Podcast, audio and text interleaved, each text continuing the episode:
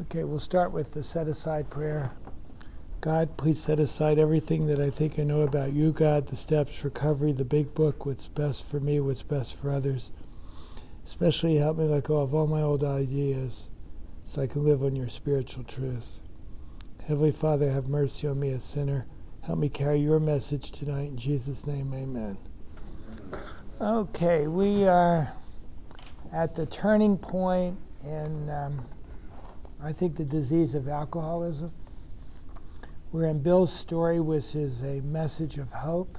It's a message of salvation, uh, not as you would think of it in the New Testament, but how you can you can go from a hopeless condition of mind and body to a relationship with God, where you have a power over alcohol through Him, and where you're not in conflict with everybody and everything.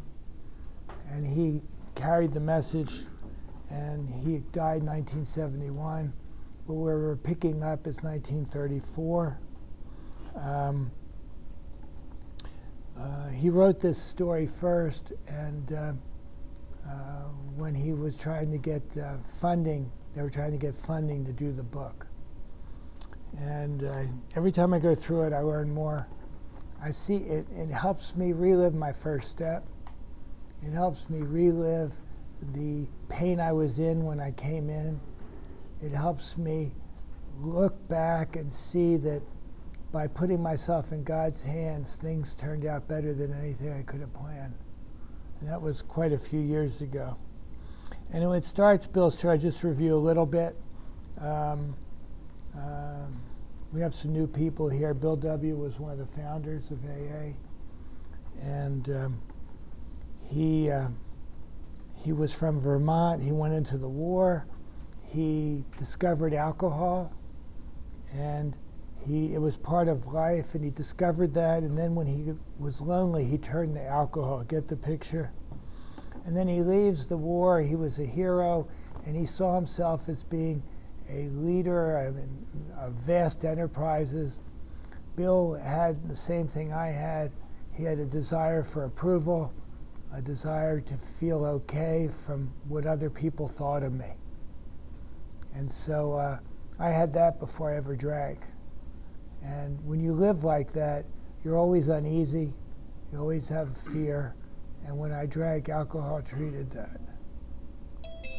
And he wanted to be a success, and he went to law school, and he had trouble staying sober. And he told his wife that drinking helped him helped him produce the, uh, the greatest majestic uh, thoughts.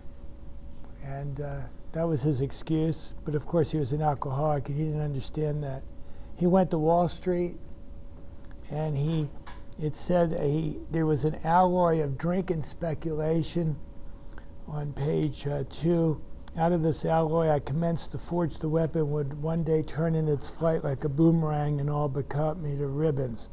So he had this idea that if he could be a success, and if he could, if he could get people's approval and and get things, and then with alcohol and the speculation, it came back, and you, you you're going to see where Bill is now, and this was in uh, 1918, and where we're going to pick up, it's 1934, and um, he uh, made a lot of money in the market and he was feeling great, but he his drinking got worse, and it was um, it, he was drinking all the time. He had lost. Uh, he was powerless over alcohol. He couldn't control how much he drank, and he couldn't choose not to drink. And then um, on page five it says liquor liquor ceased to be a luxury; it became a necessity. This is after the market crashed. He had been made all these paper millions, and then it crashed, and um, uh, he was dying, and uh, he couldn't eat. He had to drink. Uh, uh, he said he had to drink half a dozen bottles of beer before he could eat. But here's the thing that made Bill a real alcoholic. He said, Nevertheless, on page five, I still thought I could control the situation and there were periods of sobriety which renewed my wife's hope. Now, he was still thinking that he had a plan that he had a plan that he would be able to control his drinking or stop drinking. And of course, uh, that didn't work. And then he said on page five, I woke up, this had to be stopped. He saw I could not take as much as one drink. And this is where he made the promise to his wife, and he wrote in the Bible, the family Bible, that he was done.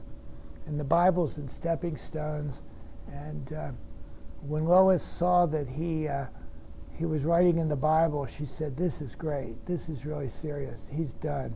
And then, of course, it said, uh, shortly afterwards, I came home drunk. Can any of you relate to that? This resolve, this solemn oath, but not being able to live sober without taking the first drink. And then he said, Re- renewing my resolve, I tried again on page five. And then he said uh, on page six, uh, the remorse, horror, and hopelessness of the next morning are unforgettable. Anybody relate to that? The courage to do battle was not there. Now, you're not relating to Bill as a man or a woman or as a stockbroker or when he lived. It's his, it's his relationship to alcohol, his relationship to life, his relationship to God. And he, uh, he said the courage to do battle was not there. And then it says at the bottom of that page, he went on for two more years like this. Couldn't stop drinking, could barely eat, um, and um, on page seven, it says that he went to the hospital. His brother in law was a doctor. And uh, he went to the hospital in Towns Hospital where he met Dr. Silkworth, who wrote Doctor's Opinion.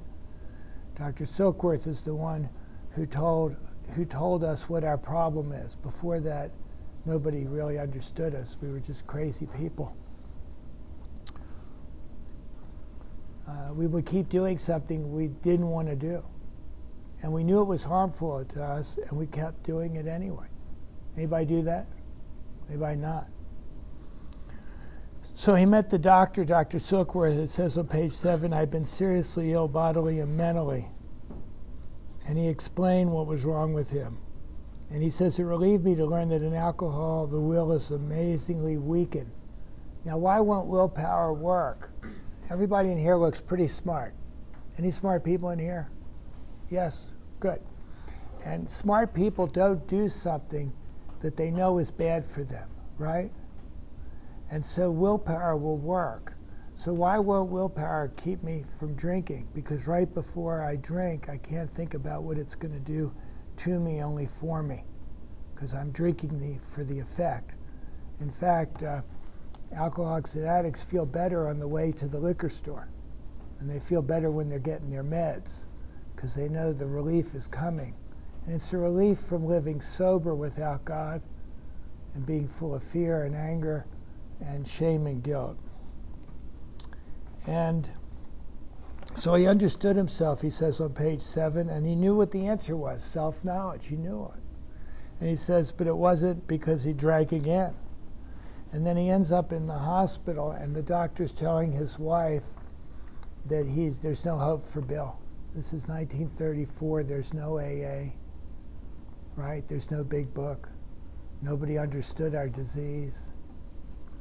And uh, he felt, he felt, he says, I thought so well of myself. Isn't that true? And my abilities, we all do and of my capacity to surmount obstacles, but I was cornered at last. That's the way I felt at the end.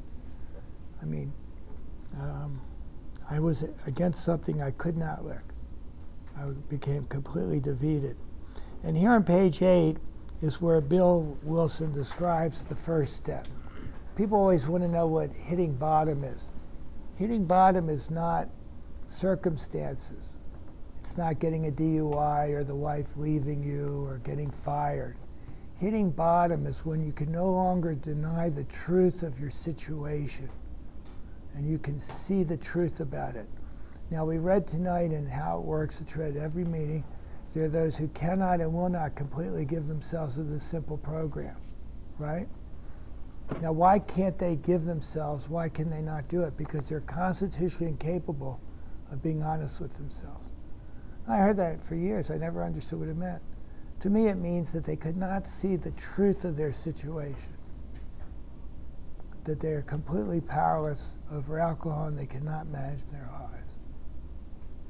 And they're completely defeated by alcohol. Not, not the surrender, complete defeat. Complete defeat where I'm surrounded and I couldn't get out. Now, I was surrounded and couldn't get out a long time before I realized and completely gave up on that afternoon at 2.30 when I got down on my knees and I asked God to help me.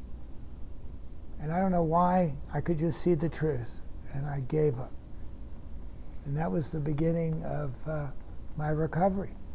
And I asked God to help me. I got on my knees, and I'm looking at Mark, uh, January 2nd, right? January 1st, right, Mark?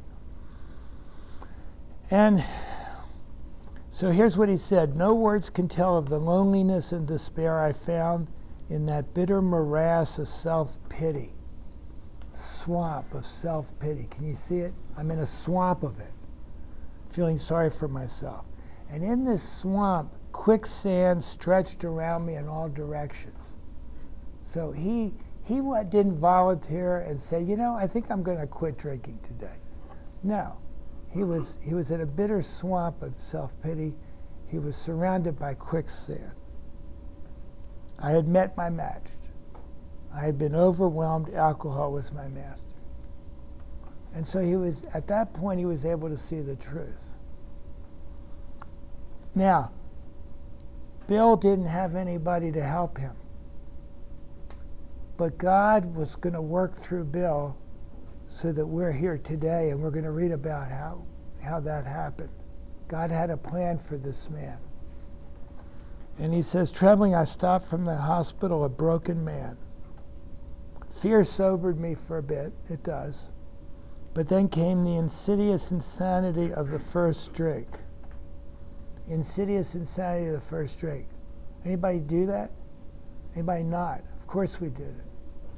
And remember, we have a whole chapter to hear more about alcoholism to hammer home the first step that we will never be able to have the power of choice over alcohol. I will never have a defense against alcohol without God because I will get this queer mental twist that will tell me that it's okay to drink, even when I know it's not.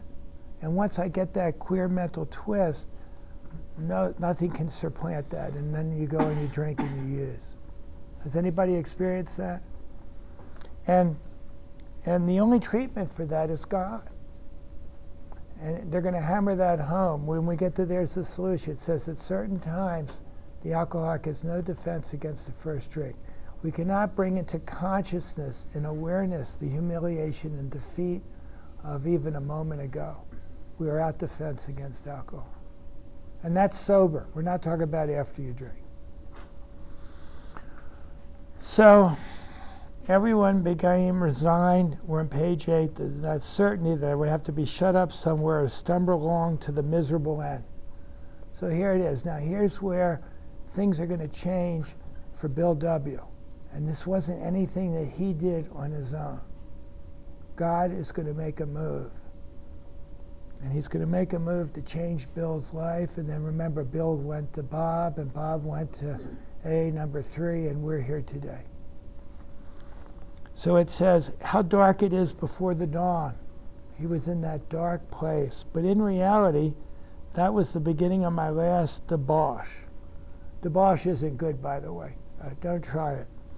I was soon to be catapulted, notice the words, catapulted into what I like to call the fourth dimension of existence.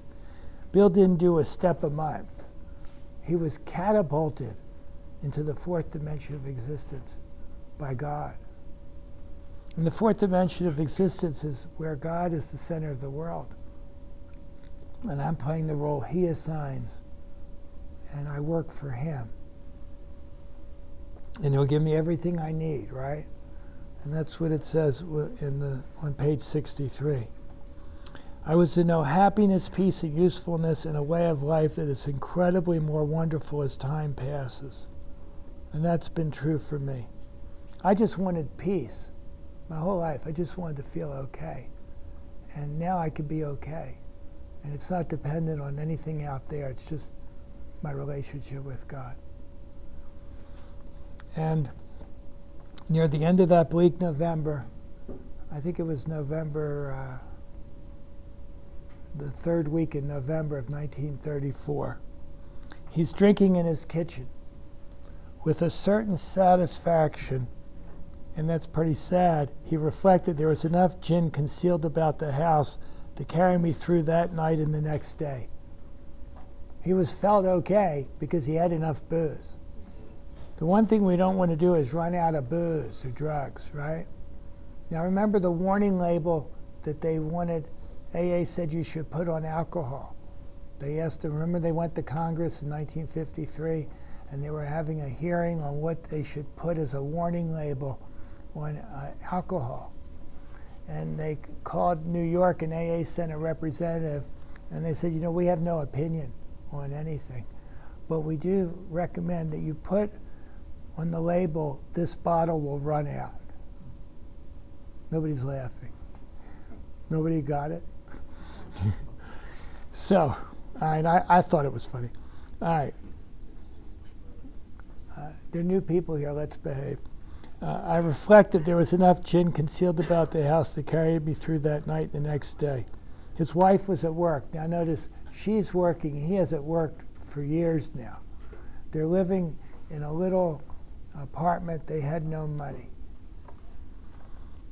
And it was, it was uh, during the Depression. Things were really bad in this country. A lot of people were out of work. 30% of Americans were out of work or more. They had a, uh, over half the banks went out, and people lost all their money. I wondered whether I dared hide a full bottle of gin near the head of the bed. Hmm. I would need it by daylight. So you see, he's telling you he has no choice, no control. He's hopeless.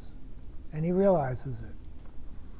My musing was interrupted by the telephone. So here the telephone comes, and a cheery voice of an old school friend asked if he might come over. And in squiggly writing, he says he, he was sober.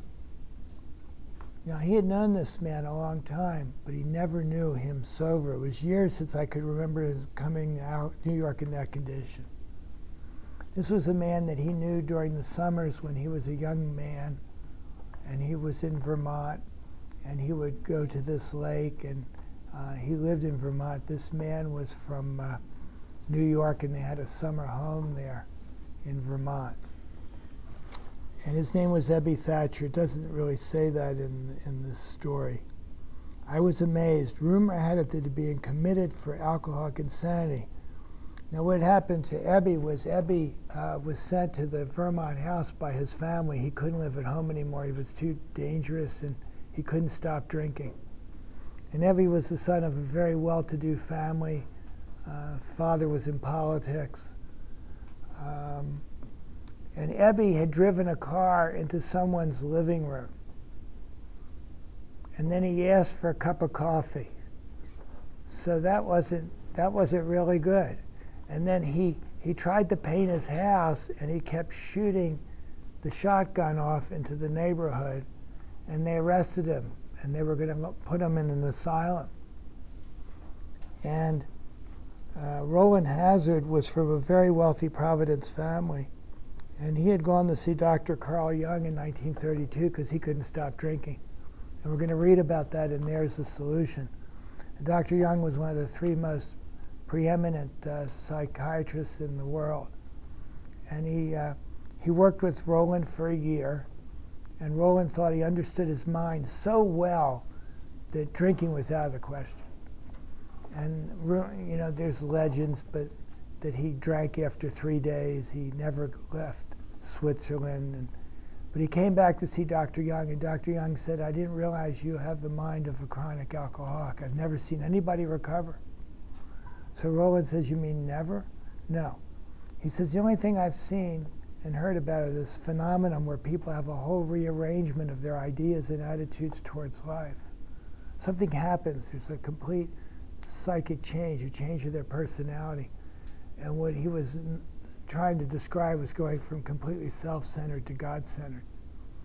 And remember in the Doctor's Opinion, which we read last week or so, the doctor said, uh, there's no, we're doomed unless we have a psychic change. He understood that something, but he didn't know how to produce it, the doctor, Dr. Silkworth. So uh, Rowland Hazard went back to the Oxford groups in New York, and uh, he worked their steps, and then um, he got sober. And his friend, Stu, what's the name again? Seabrook Graves. Seabrook Graves. His father was the judge who was going to put Ebby in prison. And they knew Ebby from the summers. So they went up there and they and they asked the judge if they could take Ebby, and the judge said yes, as long as you take him out of the state. So they took him to the Calvary Church in New York, where Reverend Shoemaker was the uh, the uh, minister, and we're the Oxford group. And Ebby went there, and he was there 60 days and he worked the steps. They had six steps. And the Oxford group, for those who don't know, was a group of Christian men who wanted to grow in the image and likeness of Christ. They wanted to grow in sanctification. And they had these six steps so that they could go from our self centered to God centered and try to live as better people. And so Ebby went, and after 60 days, they said, You have to witness. That was their, their last step. You have to witness to somebody. You have to witness the power of God, how He's changed your life. So Ebby didn't want to do it at first. They said, You have to do it. So he thought of Bill W. because he knew Bill would be a mess. Wonder how he knew that. And so he decided to go see Bill W. So he writes here I wondered how he had escaped. Of course, he would have dinner and then I could drink openly with him. Unmindful of his welfare, does that sound like an alcoholic? I thought only of himself, of recapturing the spirit of other days. There was a time we had chartered an airplane to complete a JAG. Uh, his coming was an oasis in this dreary desert of futility. That was his life, a dreary desert of futility. And he saw this as an oasis of a change. Something was happening. Uh, it was exciting to him in a, in a really sad way. And drinkers are like that. The door opened and he stood there. If you've ever seen the movie My Name is Bill W., they have the scene where uh, um, uh, uh, Gary Sinise was Ebby Thatcher and uh, Woods. What was his first name? James Wood played Bill W. And they show Ebby standing at the door, and there was some sparkle in his eyes. And he walks into the room. It's really a powerful scene. The door opened and he stood there, fresh skinned and glowing. There was something about his eyes. He was inexplicably different. What had happened? I don't know, people might have seen that in me, but I've seen it in, through the years, and what, the 15 years I've been doing this meeting. I've seen people come and go, but I see them come back. And when they come back, you can see something different. Something's changed, and then they, they make it. And so there was something that changed. He was inexplicably different. What had happened?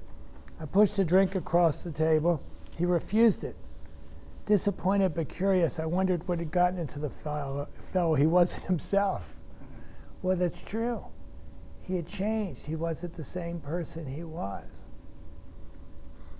Now, Ebby uh, didn't stay sober the rest of his life, but God used him. Remember, God uses people to carry the message and he carries the message to people. And he used Ebby for this brief period of time to help Bill Wilson. Bill Wilson always said Ebby was his sponsor. But Ebby lived a long time, and he had periods of sobriety. Um, disappointed but curious, I wonder what he wasn't himself. I wrote he was reborn. Come, what's all this about? I queried. He looked straight at me, simply but smilingly. He said, I've got religion.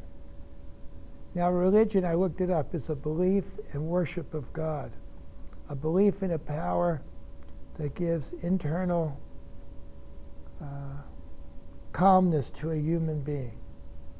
I think that's what I wrote. I can't read my writing anymore. I had this book a long time. I was aghast, so that was it. Last summer, an alcoholic crackpot. Now I suspected a little cracked about religion. He had that starry eyed look Yes, the old boy was on fire, all right, but bless his heart, let him rant. Now, Bill's, Bill's dying, of course, right?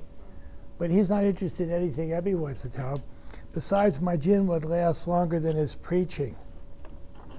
But he did no ranting. Remember, we're not supposed to rant.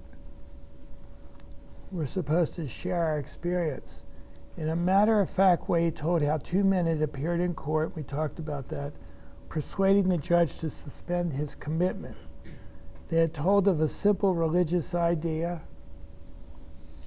and a practical program of action.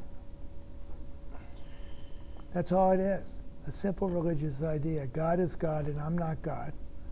And God has the power to relieve me from the bondage of self, right? And the practical program of action to achieve that. That was two months ago, and the result was self evident. It worked. Now, we're supposed to be the witness to people who are new.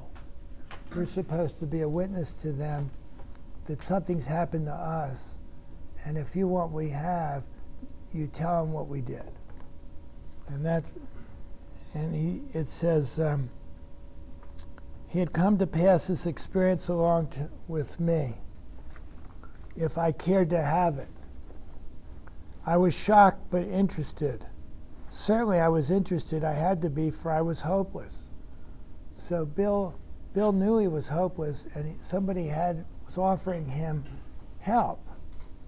He talked for hours. Childhood memories rose before me. I could almost hear the sound of the preacher's voice as I sat on still Sundays way over there on the hillside. There was that proffered temperance pledge I never signed. My grandfather's good natured contempt of some church folk and their doings. His insistence that the spheres really had their music, but his denial of the preacher's right to tell him how he must listen. So his grandfather had some old ideas. I wrote old ideas for all that. His fearlessness as he spoke of these things just before he died. These recollections welled up from the past. They made me swallow hard. That wartime day in Old Winchester Cathedral came back where he stood at the grave of, uh, uh, his name was Thatcher. And somebody sent me a picture of it. John sent me a picture of it, of the uh, grave at Winchester Cathedral where Bill saw it at the war. He said this man didn't die by musket, but died of pot, beer. And Bill had a spiritual experience then. He didn't understand it but that didn't last for him. I'd always believed in a power greater than myself. I'd often pondered these things. I was not an atheist. Now, I wrote, he wrote, I'd always believed in a power greater than myself. But remember, belief won't do us any good. We have to have reliance on God. Now, we start with belief in AA because we've never allowed God to work in our lives. We've always run the show. And that's what the We Agnostics is about. We had no knowledge of God's power in our life. We could believe in God and pray to God, but we never allowed Him to work. Why? Because I was running the show.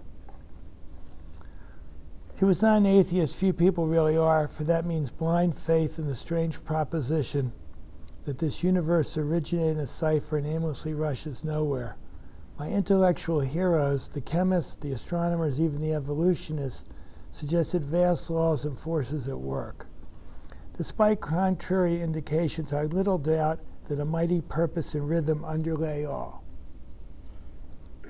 How could there be so much of precise and immutable law and no intelligence? And I think if you're human beings see that. In Romans, it's described how God reveals himself in nature to all, all human beings. So we know that there is a power. I simply had to believe in a spirit of the universe who knew neither time nor limitation, but that was as far as I would go. He was still relying on self his whole life, you see.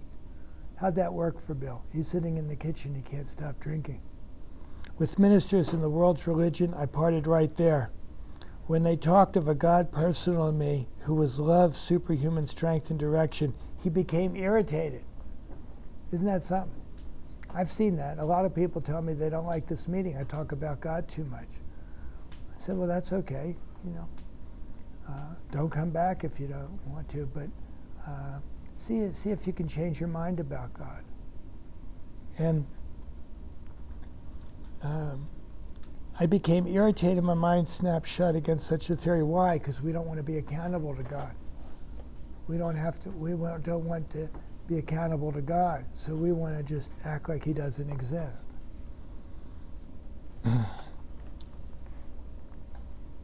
and you know, the other thing is why do, why alcoholics get upset when you mention God? Because they don't want to give up management. They don't want to give up managing the world. And um, now here's a great line. I love this. To Christ, he conceded the certainty of a great man. Wasn't that nice of him? Pretty good. Not too closely followed by those who claimed him. His moral teaching most excellent. For myself, I'd adopted those parts which seemed convenient and not too difficult. The rest I disregarded. And a lot of people look at the program. There's 12 steps like this. I adopt those parts which seem convenient and not too difficult, and the rest I disregarded.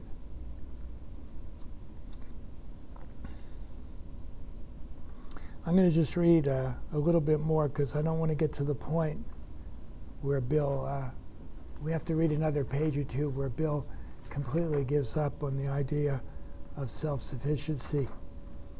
Uh, the wars which had been fought, the burnings and chicanery that religious dispute had facilitated made me sick. I honestly doubted whether in balance the religions of mankind had done any good. He's talking about human power here. Judging from what I'd seen in Europe and since, the power of God in human affairs was negligible. You hear people argue about that this all the time. The brotherhood of man, a grim jest. If there was a devil, he seemed the boss universal, and he certainly had me. But here's the deal. He's saying all this to himself, but my friend sat right before me, and he made the point blank declaration that God had done for him what he could not do for himself. See, we are the testimony of God working in our lives. I don't take credit for it. We've, we've done the work to allow God to work in our lives, and the result, we show somebody else the result. He couldn't argue with the result. He couldn't argue with Ebby there. And AA doesn't say we have the only way to get sober find God. They don't say that. But they say if you don't have a plan, and if you're powerless over alcohol and you can't manage your own life, try this plan and see what happens. And so this book is their testimony of what they did and how they had recovered from a homeless condition of mind and body. Now, right here, uh, Ebby's going to talking to him. Bill's dying, and we're going to pick this up on Saturday, and we're going to see where uh, things really changed. Very powerful words we're going to read on Saturday, so if you can come, that would be great. I think I'll stop there. I hope this was helpful, and we'll open it up. Thank you.